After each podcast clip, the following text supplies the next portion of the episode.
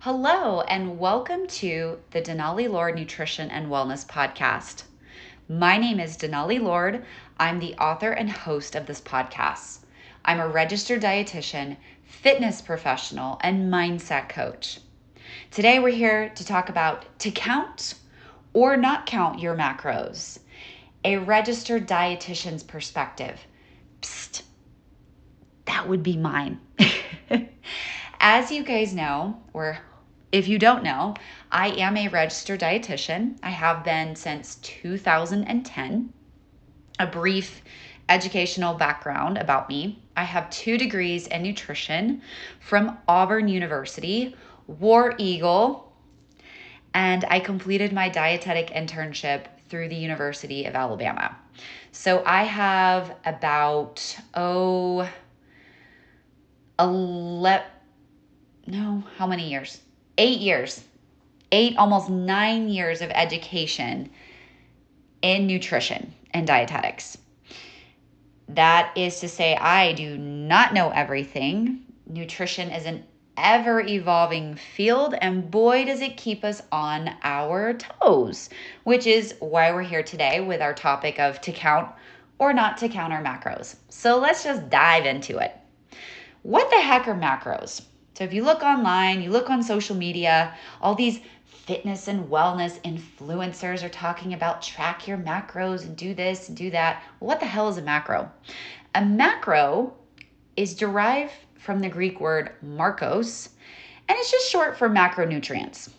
Basically, people are too lazy to type out or say macronutrients. So I'm gonna I'm gonna be the super ultra nerd that I am. We're gonna call them macronutrients, which is scientifically what they are. So, what are macronutrients?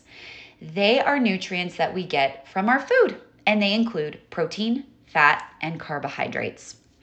Macronutrients are essential, meaning that we got to eat them so we can stay alive, so we can carry out functions like building muscle, having a normal metabolism, building bone mass, healing, protecting ourselves through our immunity, our brain to send all these kind of signals to the rest of our body, our heart to beat. Okay, you get the picture. We need these for our body to function. If we don't have them, we cease to exist as humans. Really can do two things for us. They help us to understand how many calories we're eating a day. So the caloric composition and they also help us understand the composition of our food, meaning that are you eating a really high protein to fat and carbohydrate ratio? Or maybe you're eating a really high carbohydrate to lower fat and lower protein ratio. So ideally, these ratios are balanced. I won't quite say they're a third and a third and a third, but it's it's balanced because when we start to have too much of one food group, as you guys will soon learn, that does not do good things to our body. So, by counting our macronutrients or macro counting, people can better understand not only how many calories they're eating, but the composition of what they're eating. So, next, I'd like to talk about each macronutrient briefly and why we need it and how we can calculate either the grams or the amount of a macronutrient that we need and relay that into calories because grams are important they're important uh, unit of measurement in food but we in the united states um, not being on the metric system we use less of the metric system and more of our own American units of measurement. So I, I just want to preface that. All right, because I know a lot of you guys listen internationally, which I love. So this is all from a US measurement perspective. All right, so carbohydrates. I feel like these guys really get a bad rap. I mean, you know, one day you're reading something and you're like, carbs, you got to have them. And the next minute, they're like, carbs, they lead to diabetes, heart disease, this and that, inflammation, they cause insomnia, and a whole plethora of things. There will be another podcast at another time where we really dive into carbs. But I just want to say carbs are not the bad guy. In fact, carbs are our bodies, especially our brains, preferred source of energy. I'm gonna say that again. Carbohydrates are our brain's preferred source of energy. Why? Out of all the macronutrients, protein, fat, and carbs, carbohydrates are the easiest for us to digest.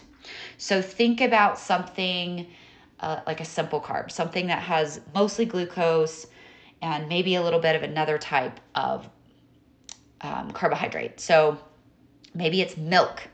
You've got glucose and lactose, right? Two very simple types of carbohydrates. Milk is liquid, therefore, it's very easily digested. And milk is actually a wonderful recovery snack, just FYI. So, carbohydrates, they allow for a quick, very explosive, rapid response, which we need that at times. Think about when your energy levels are bonking and you're like, I really need something. Are you going to go for something like, oh, I'm going to eat this chicken thigh? No, you're probably naturally, without even thinking about it, you're going to go for something like candy or chips or maybe a piece of fruit or a glass of milk, something that is mostly carbohydrates that will spike that blood sugar up and get you going. And there are times when we need that. There are other times when that's counterproductive.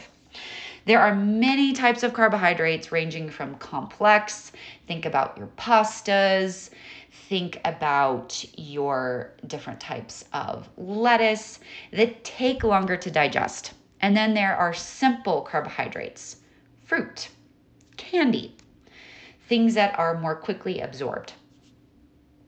So we need a mixture of both simple and complex carbohydrates. I will say that um, leafy green vegetables are complex carbohydrates. They do contain fewer calories than something like whole wheat pasta or couscous, even though those are still healthy, complex carbohydrates. So here's the question everybody wants to know How much of our diets should be carbohydrates? Well, the exact number does depend on the individual and their overall lifestyle and activity level. In general, the more active a person is, the more they exercise, the more they need calorically, and the more carbohydrates they will need.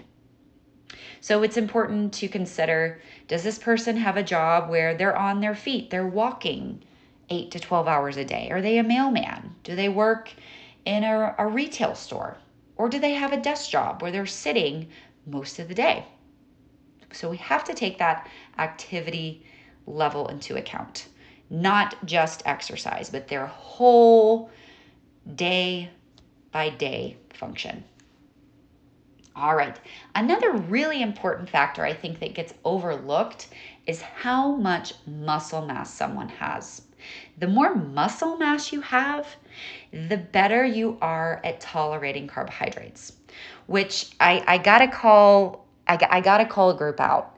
So uh, you may be very much into lifting weights. Maybe you're a professional bodybuilder. Guess what? you actually need a lot of carbs. And oftentimes, bodybuilders are on such strict carbohydrate restricted diets, they're not actually getting the carbohydrates that they need to help their tissues heal and to either help them bulk or cut, especially in the cutting phase.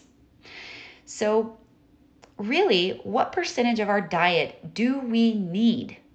Well, the American Dietetics Association by um, the recommended daily allowance for adults ages 19 to 59 need 45 to 65% of their daily caloric needs from carbohydrates.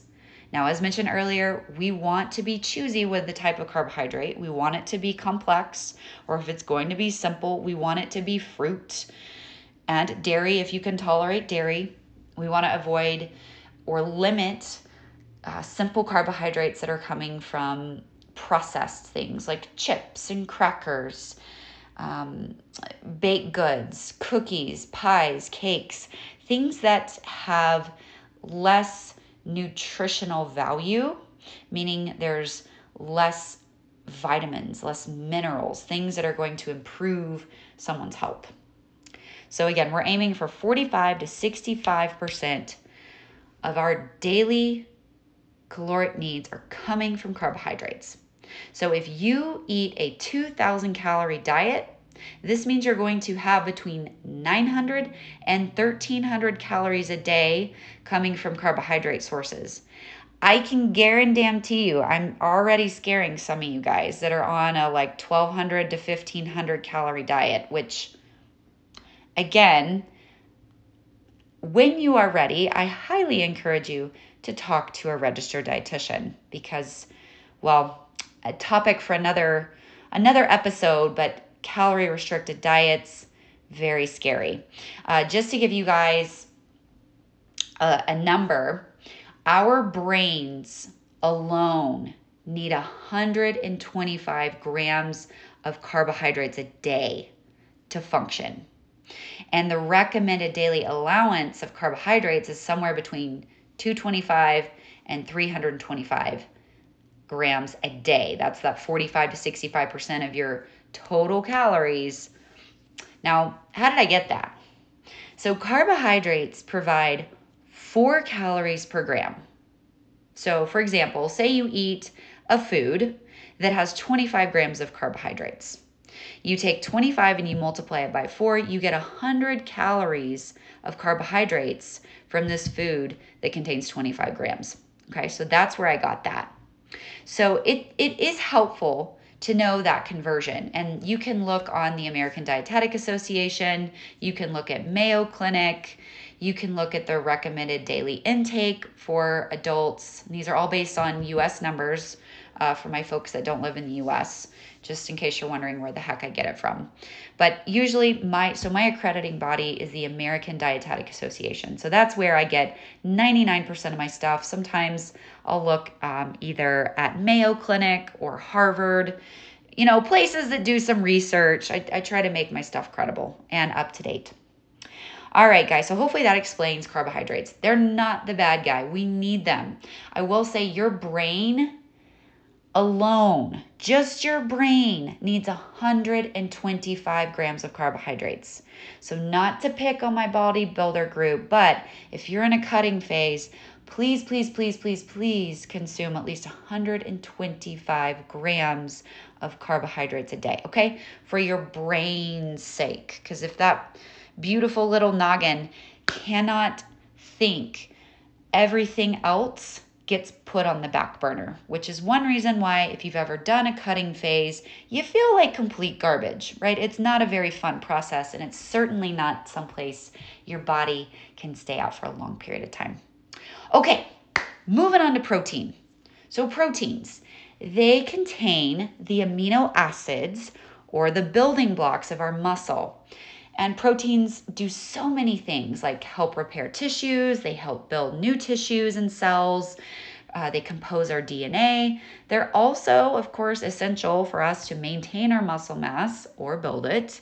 Our immunity. If we don't eat enough protein, we will not have good immunity. So, my vegetarians and vegans, listen up. Make sure you're getting enough protein in your diet to keep you healthy.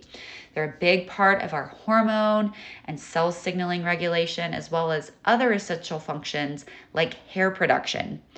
If you are someone that has struggled with hair loss or hair thinning, it could be something as simple as you're not eating enough protein. Yeah. Yep, yep. Okay, so like carbohydrates, proteins only provide four, I shouldn't say only, but they provide four calories per gram of protein. Meaning that if you had a food that provided 10 grams of protein, you would get 40 calories from the protein in the food.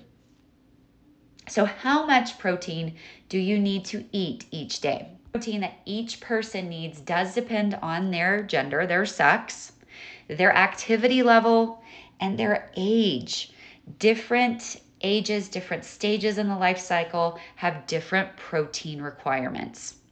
Other important factors to consider with protein is someone's medical needs. If you're injured, especially if you have burns or a torn muscle, something that's not just a sunburn, but think something that you've been hospitalized for, okay? Trauma to the body. You need more protein. You need more protein than the average person who's out walking around enjoying the sun, okay? You need that to help your body repair those tissues. Recommended daily intake for protein is somewhere between 10 to 35%. Again, depending upon the person's activity level, age, sex, and if they have a medical condition. With that being said, on a gram per kilogram, slightly different unit of measurement, it's 0.8 to 1.2 grams of protein per kilogram. Now, remember, they're 2.2 pounds in one kilogram. So this is 0.36 to 0.54 grams of protein per pound of body weight. I will say that the recommendations for protein are conservative. And that is because, as Americans as a whole, we are more sedentary compared to other cultures and other countries. And a good bit of our population is in that kind of baby boomer where we're 55 and older.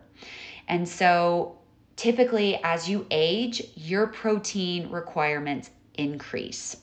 Okay, so 0.8 is a guideline for individuals who are sedentary, but they don't have a disease or an injury. Okay, if there's a disease or an injury, that's going to be very different.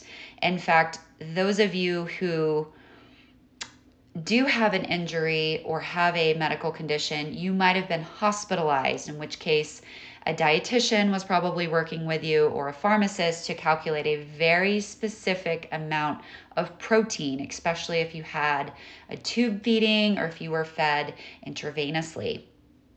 So, in general, I recommend talking to a registered dietitian when determining your exact protein needs. In fact, I don't even really feel comfortable giving a recommended general amount because protein is just so specific. I will tell you that people who are conscious of how much protein uh, to eat, they tend to overeat it. Now, typically, the overconsumption of protein, it's not going to necessarily harm someone Protein, like carbohydrates or like fat, when eaten in excess, well, anything eaten in excess that doesn't get utilized by your body, guess what it turns into? It turns into fat, okay? Any macronutrient that is not utilized does get converted into fat. That's just human metabolism. But we do have to be careful if someone has kidney or liver issues or just some kind of metabolic disorder where they cannot metabolize protein correctly. Um, elevated levels of protein in the kidneys and the bloodstream, it will throw off our body's pH balance and it can cause kidney failure or kidney disease, which is not something that anyone wants. Remember, our kidneys act as a filter. They're basically two filters that sit kind of right above the posterior side of our hips or posterior lateral side of our hips and they help to filter out our blood. They protect us, but too much protein is very hard for the kidneys to break down. In fact, remember how I was telling you carbohydrates are the easiest macronutrient to break down? Protein is the hardest. So we do have to be mindful of that. And if you're someone who's eating, you know, 160 to 200 grams of protein a day, you really need to have a good reason why. And there are good reasons. Elderly, burns, endurance athletes, you need that extra fuel. Power lifters, it's it's questionable. It, it really is. Again, I know this this is an unpopular opinion, but you have to hear me out Powerlifters, you are doing such short, explosive movements. You're utilizing a metabolic system such as ATP, glucose 6 phosphate system. You need carbs. Carbs are going to be your best friend. I'm not saying you don't need protein, but your carbohydrate resource is going to be a better pool for those quick, explosive one rep maximum. You still need the protein to help rebuild and repair the tissue, but carbohydrates are really crucial, which is why cutting on your carbohydrates is so stinking scary. Okay, so when in doubt, you're going to talk to a registered dietitian, someone like me who can help you dial in to exactly what you need. Fat. So, fat, kind of like carbs, that's not the bad guy. I know since I was a little girl, since the 80s, we had low fat to basically fat free diets, which are scary because fat serves in a multitude of roles. Fat helps to insulate and protect our organs. It helps us to provide body heat. It also helps to store and helps to carry out metabolic reactions that utilize fat soluble vitamins. Those fat soluble vitamins are vitamins A, D, E, and K. Also, fats are part of cell membranes. We need the cell wall to have that layer of fat to help protect your cells against foreign bodies that could be doing damage. Fats also help regulate hormones. They're part of the reproductive cycle. They help with intracellular signaling. And they're also a very important part of cognition. So, bottom line, we need fats in moderation in order to live a healthy and happy life.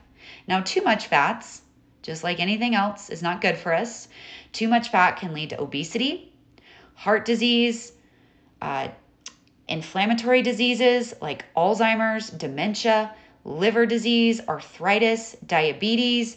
I could go on and on. But we really do have to be very careful with the amount of fat we are consuming. So, on average, the recommended dietary guidelines for total fat is 20 to 35% of your daily calories. And for saturated fat, it's 10% or less. Fat, total fat is the sum of all the fats that we eat. Think unsaturated, monounsaturated, saturated fats, and even trans fats. So if you take a box of food, like a cereal box or a pasta box or a chip container, look at the nutrition label and it will say total fat. Depending upon the food manufacturer, it will say something like saturated fat, and then it might even have something like monounsaturated fat, polyunsaturated fat, and trans fat.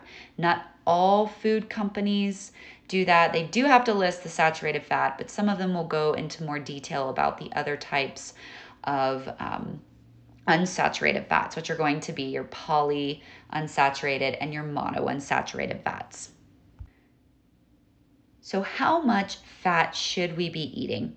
Again, it's about 20 to 35% of total calories for your total fat, and saturated fat is 10% or less. So for your total fat, this is about 400 to 700 calories. And for your saturated fat, it's about 200 calories if you are consuming a 2000 calorie diet. For fat, I definitely encourage people to look at the nutrition label. This is one where whether you're tracking your macronutrients or not, fat I think kind of throws everyone into a bit of a loop. And here's why. So, laws have been passed to help make food labels easier to understand, but to also be more transparent, especially when it comes to fats. So, trans fats is a type of fat that is man made, meaning that it is only found in man made foods. These foods include baked goods like pastries, donuts, cakes, pies, dough or pie crust, cereals, pretty much anything that's processed that can stay on a shelf for a while, trans fats are going to be involved. The scary thing about trans fats is that legally, they can, food companies can round down if it's half a gram or less. Now, normally, if it's 0.5 or more, we round up, right? That's the, mo- the rule that we learned in math. Well, I don't know what genius decided that if they were at 0.5, they could round down, but this genius did. So if you're eating a diet that is very high in processed foods, very high in processed breads or chips or crackers, candies, pastries, it actually adds up. And you may be eating more than the two and a half grams of recommended trans fat or less a day. And trans fat has a direct correlation with heart disease, diabetes, Alzheimer's, scary things that we really don't want. So, how do you check to see if there is trans fat in your food? Well, if you take that same label, um, cereal boxes are a good option, or chips or crackers, because often they do have trace amounts of trans fats in them. So start to look at the total fat then look at the saturated fat, and you can kind of do a little bit of mental math there and see if there's a difference. If they have other subcategories like unsaturated fats, your polyunsaturated fats, your monounsaturated fats, okay, then you can start to do a little bit more mental math. If they don't, though, then you will just take into account that the total fat minus the saturated fat, you've got your polyunsaturated fats it gets a little bit harder to determine the trans fats, but sometimes it's very clear. It may say trans fat zero, but then when you start doing the math, you're like, huh, when I add up the poly, mono, saturated fat, it doesn't equal the total fat because it should. That's where you have trans fats. And food manufacturers can be a little sneaky. Legally, they're supposed to disclose it but do they try to put it into a gray area by having that rounding rule? For sure. 100%, my friends. 100%, my friends. All right, so let's talk about as a dietitian, when would I encourage people to count their macronutrients?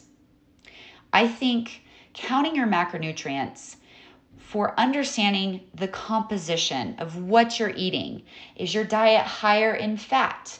Is your diet higher in carbohydrates? Is it higher in protein? When you're trying to understand your diet, not just for a how many calories in versus how many calories out, I think it's extremely valuable. So if you're new to understanding food composition or understanding even how many calories you are eating or the types of calories you're eating, whether that's coming from more fat than protein or more protein than carbohydrates and fat, count your macros. I'm not saying this is something that you want to do for the rest of your life. Maybe you try it for a week. You can always try something for a week. Counting macronutrients can be very cumbersome and very detailed, and oftentimes it's um, ambiguous because, well, you have to factor into the, the credibility of the platform that you're using because it's it's not 100% accurate. There's still errors. Anything that's done by a human, it's prone to error. You would also want to consider counting your macronutrients if you are training for an athletic event. So maybe you are prepping for a body building competition. Maybe you're prepping for a marathon or a century bike ride. You definitely want to be aware of not only how many calories you're eating, but what is composing those calories because that will help you recover and ultimately impact your performance in that event. As mentioned earlier, you I encourage people to count their macros if they have an injury, if they have a broken bone, a muscle that's pulled, or burns.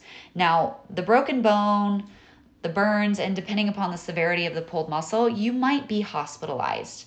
And at the hospital during your treatment, they will do this for you. You can always ask to talk to the dietitian and she'll she or he will go over it with you um, but it's important to be just aware of what you're eating especially if you've got those injuries you do want to have a little bit higher than you would normally eat protein amount. And remember the dietitian is going to be the best person to give you that amount. Also, if you have medical conditions like diabetes, heart disease, kidney disease, definitely uh, keeping track of your macronutrient composition is going to be really helpful.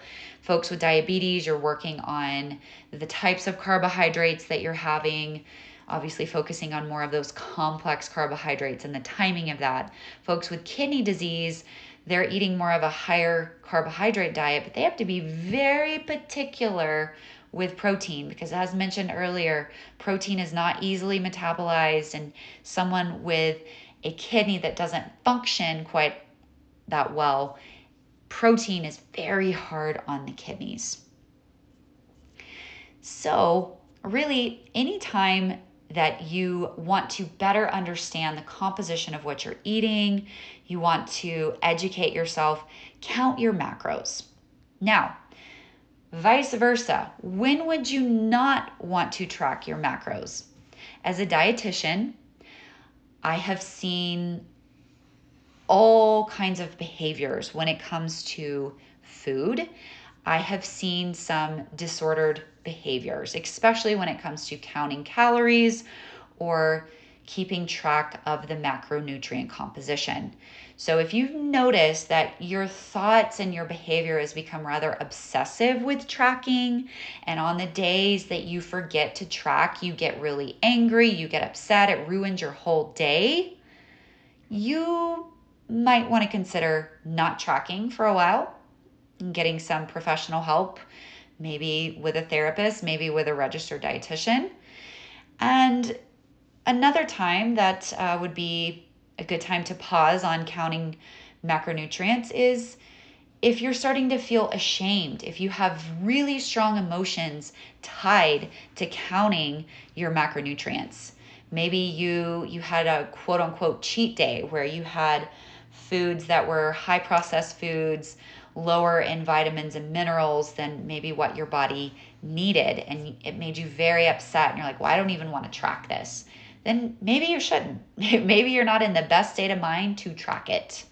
Because oftentimes, when we fixate or when we ruminate on things that either didn't go our way, it can lead to disordered habits, disordered thinking, disordered eating that it may come across as really small, but it's that act of repeating that mindset over and over and over again that leads to a bigger problem.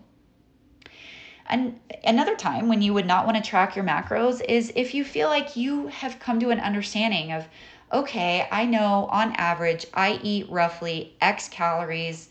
I have X percentage of food coming from protein, fat, and carbohydrates.